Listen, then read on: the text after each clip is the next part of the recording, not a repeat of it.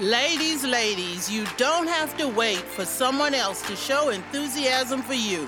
You can do that for yourself. We can do that together. Welcome to the Cup of Glo podcast. I'm your host, Gloria Darling, your sassy 60s milestone diva, and I have the t shirt to prove it. The Cup of Glo podcast seeks to entertain, inform, and inspire you through serial stories and discussions, prompting you, the milestone diva in our midst, to own your power. Are you waiting for our intro question for today? If you've listened to more than two episodes of the Cup of Glo podcast, then you know that we always start with a theme related question. The question for today is How do you serve? It is not important what you know or how new you are to the service you provide. What is important is what you share with others to help them grow. Recently, I invited an acquaintance, we'll call him Sam, to visit a local Toastmasters Club meeting. Sam quickly rebuffed me and said, I've had public speaking classes in college, and I was always the spokesperson for several organizations. I know all I need to know. I said, Toastmasters goes beyond the art of public speaking. Just as I started my next sentence, Toastmasters can't, Sam interrupted me and proceeded to list more examples of his excellence in public speaking. I decided to let it go and simply said, okay, and moved on. Toastmasters can help us to improve our mentoring skills. What better way to offer service or to be a blessing to someone than to be a mentor?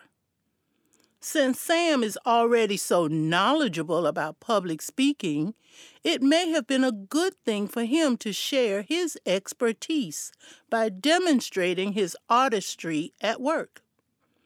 According to Toastmasters, a mentor is an experienced individual who provides guidance and support to empower proteges to reach their goals. A mentor protege relationship is often mutually beneficial.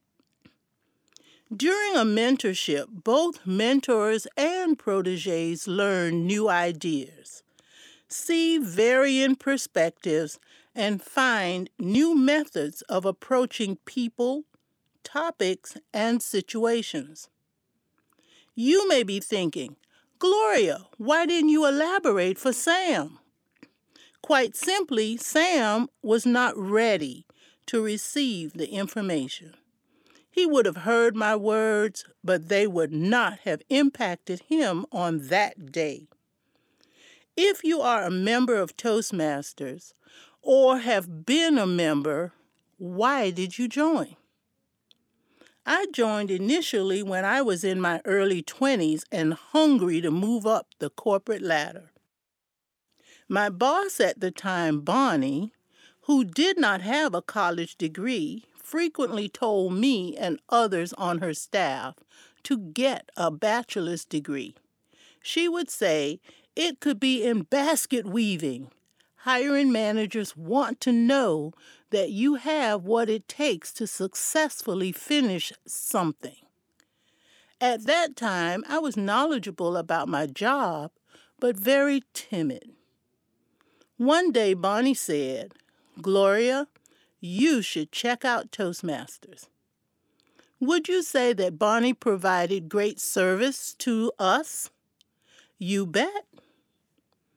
She was a terrific example of a servant leader. She took her time in her own way to guide her staff to help us avoid some of the barriers she encountered along her way. I followed her guidance and finished my undergraduate studies. I have a framed document proudly displayed on a wall in my home. I also did what so many others have done. You may be one of those others. I joined a local Toastmasters club where I was embraced by the most supportive group of people from all walks of life. Some were college professors, lawyers, firefighters, housewives, teachers, and other professionals. I was a beneficiary of their mentorships and went on to earn the Competent Toastmaster designation. I even received a promotion at work. Then, what do you think happened? Ding, ding, ding. Suddenly, I had no time for Toastmasters. I learned and dashed. Like Sam, I felt that I had it covered.